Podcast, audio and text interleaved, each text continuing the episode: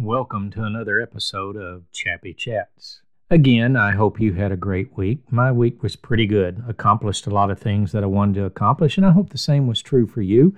And I hope, as I always wish you blessing, protection, and favor, that you experienced that during the last week. Rather than giving a lesson this week on something that is needed to be done, I'd like to challenge you to be more aware this week. We live in such a fast moving society that we often miss things. We're bombarded by news stories and by a lot of facts, and sometimes extra facts or facts are left out, and we don't always get the total picture.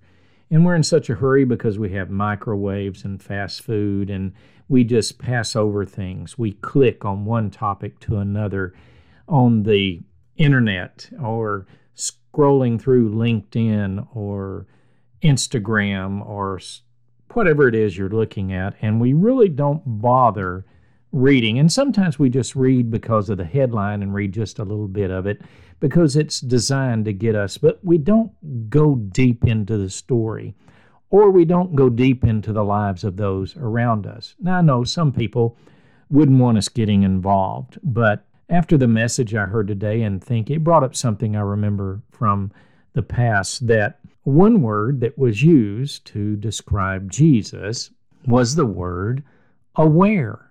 He was aware. Now, he was aware of a lot of things of people's feelings, their emotions, things that were wrong, that were right. And but I want to use that word aware in our society today because we just go helter skelter from one thing to another, and we don't stop sometimes to really listen or look at people or the situations we find other people in or ourselves in. And I would like to give you six things that I think can help no matter what your spiritual or philosophical background is, that it would be helpful to make this world that seems so disconnected and disunified a little more unified and a little more caring if we would take the time to do these six little things. And the first thing is be willing to listen to people in a crisis.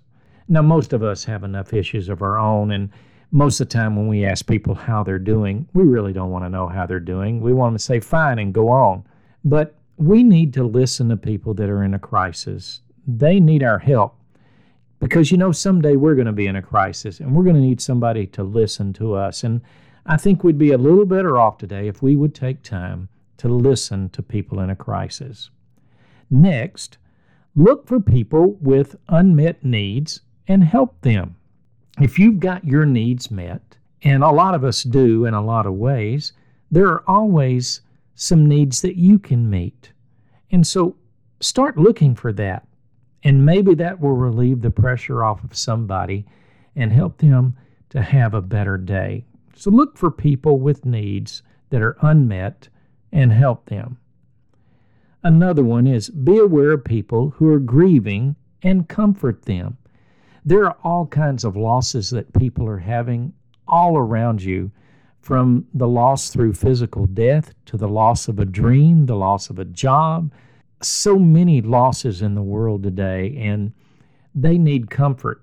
And there's not a one of us that hasn't lost something. And we've learned from that loss. We've learned and grown through that loss. And it was because somebody took the time to speak into our lives who had been through a loss themselves. So take time to be aware of people who are grieving and comfort them. Then, next, show hospitality.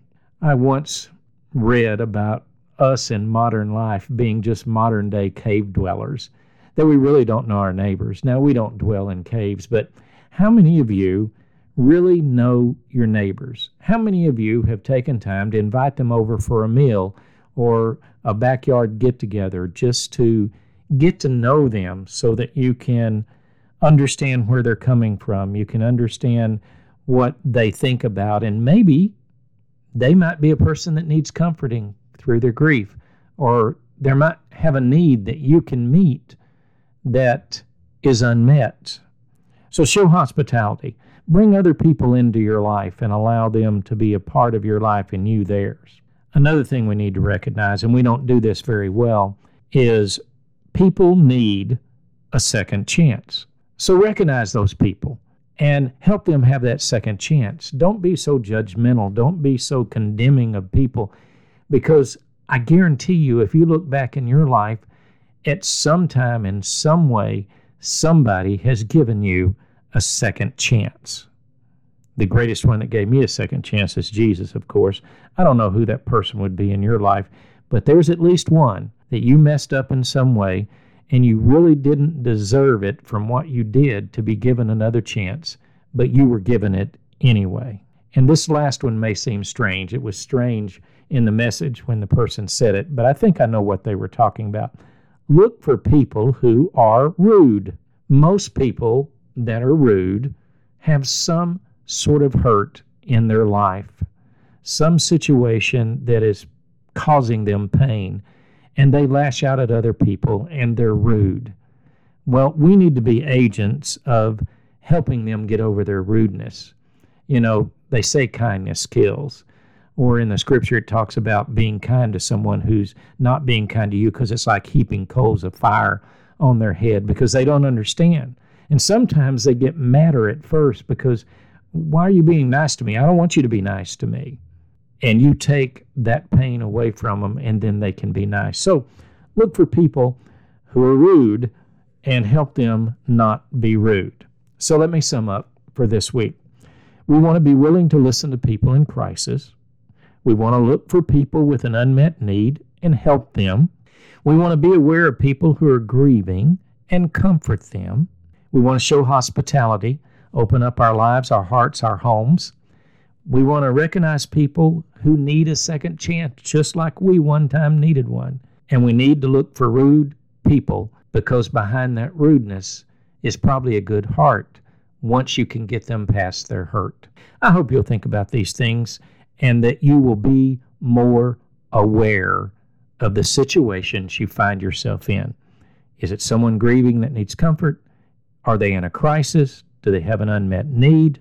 Do you need to give them a little hospitality, a second chance, or take their pain so that they're not rude? Blessing, protection, and favor as you go through your next week.